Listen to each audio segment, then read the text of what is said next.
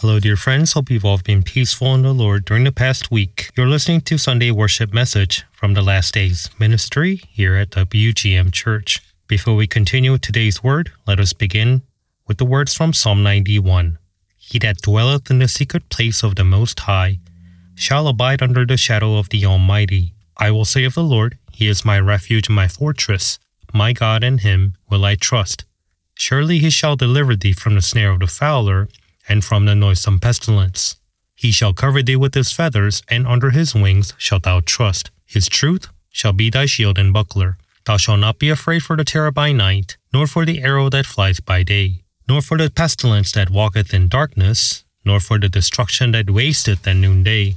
A thousand shall fall at thy side, and ten thousand at thy right hand, but it shall not come nigh thee.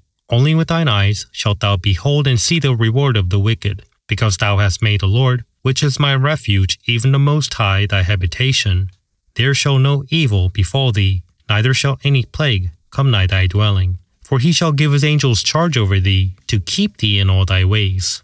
They shall bear thee up in their hands, lest thou dash thy foot against a stone. Thou shalt tread upon the lion and adder, the young lion and the dragon shalt thou trample under feet. Because he hath set his love upon me, therefore will I deliver him. I will set him on high because he hath known my name. He shall call upon me, and I will answer him. I will be with him in trouble. I will deliver him and honor him. With long life will I satisfy him and show him my salvation. Today's main text comes from Revelation chapter 20, verse 11 through 15. Revelation chapter 20, verse 11 through 15. And I saw a great white throne and him that sat on it, from whose face the earth and the heaven fled away and there was found no place for them. And I saw the dead, small and great, stand before God, and the books were opened. And another book was opened, which is the book of life. And the dead were judged out of those things which were written in the books, according to their works. And the sea gave up the dead which were in it, and death and hell delivered up the dead which were in them. And they were judged every man according to their works and death and hell were cast into the lake of fire. This is the second death. And whosoever was not found written in the book of life was cast into the lake of fire. God still wants everyone to be saved and not to be judged and destroyed. 1 Timothy chapter 2 verse 3 and 4 For this is good and acceptable in the sight of God our Savior, who will have all men to be saved and to come unto the knowledge of the truth. These words, which Apostle Paul testified to Pastor Timothy, are for all who are living in the age of grace after the Lord Jesus Christ died and was resurrected as a sacrifice to take away the sins of the world. All who lived during the age of conscience without the law for 2,500 years since Adam and all who lived during the age of law, 1500 years before the gospel of Christ's grace was preached unto the world. And finally, he is referring to all Gentiles and Jews who lived during the Great Tribulation period after the day of Christ, the day of the rapture, who were as numerous as the sands of the sea during Christ's millennial kingdom.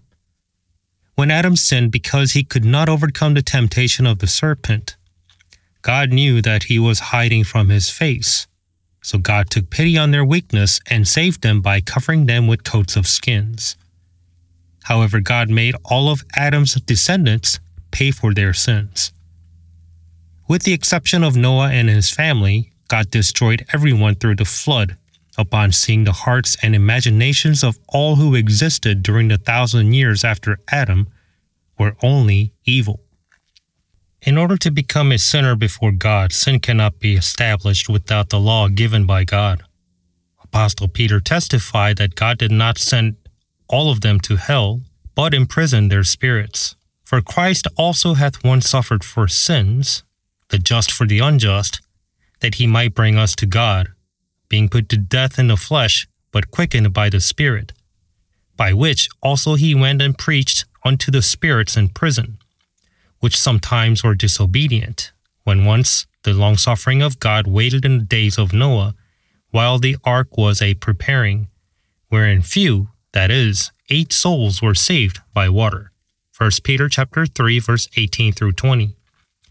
After the judgment of the flood, God called Abram among the descendants of Shem, gave his grandson Jacob a new name of Israel, and chose his descendants to become his chosen people.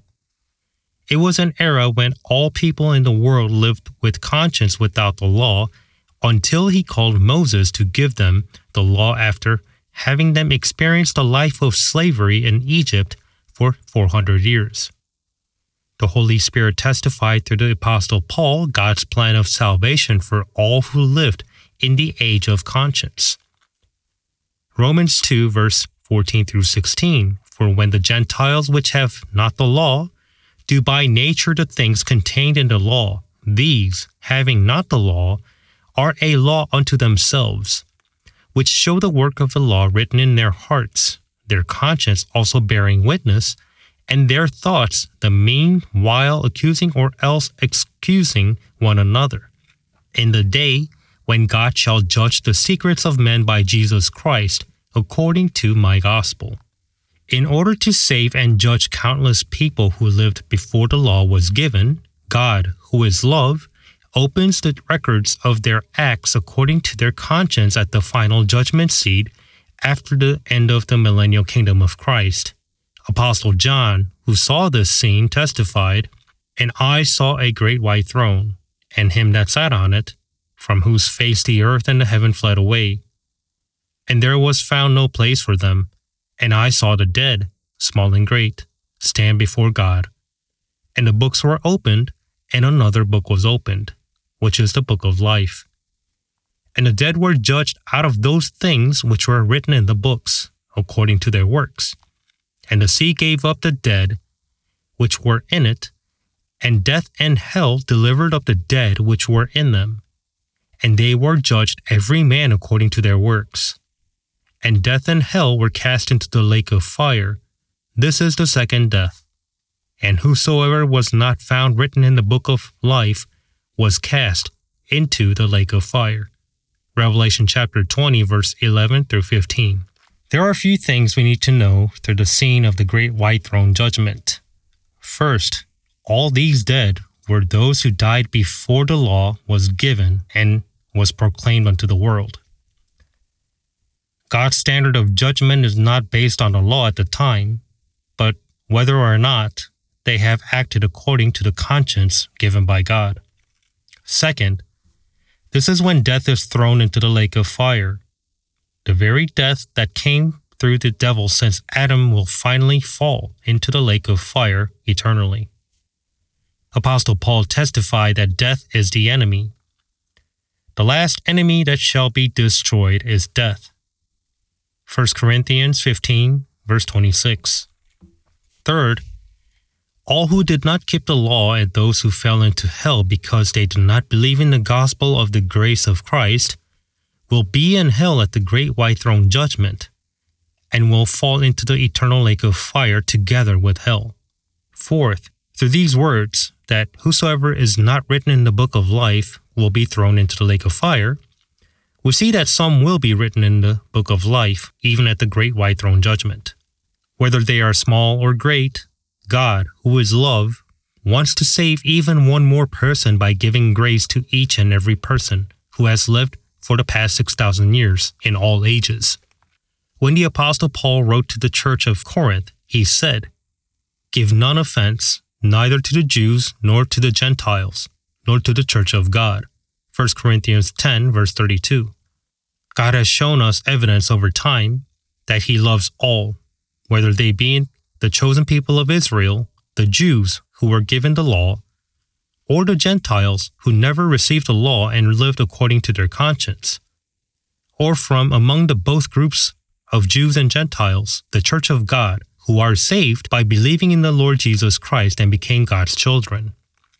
That is why among those born into the world, God has set different positions for the saved Jews, Gentiles, or the church of God, who has become the bride of Christ to occupy in the everlasting kingdom of God. If you look at the scene of Christ's wedding ceremony found in Psalm 45 and Revelation chapter 19, you will see the blessed guests who were invited to celebrate the wedding ceremony besides the bride of Christ. John the Baptist testified that he was full of joy as the groom's friend, for he was a man near the end of the age of law.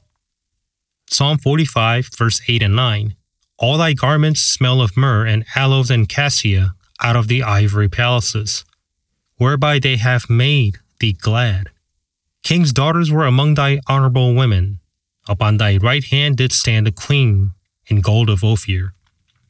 Then in Revelation 19, verse 9, And he saith unto me, Write, Blessed are they which are called unto the marriage supper of the Lamb. And he saith unto me, These are the true sayings of God.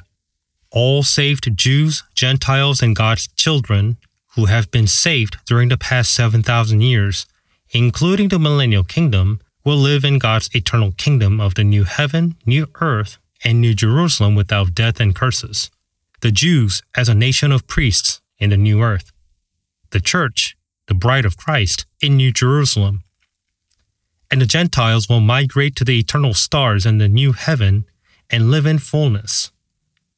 Apostle Paul testified that the church of God, the bride of Christ, will do the work of filling all things. Ephesians 1, verse 22 and 23, and hath put all things under his feet, and gave him to be the head over all things to the church, which is his body, the fullness of him that filleth all in all. Amen.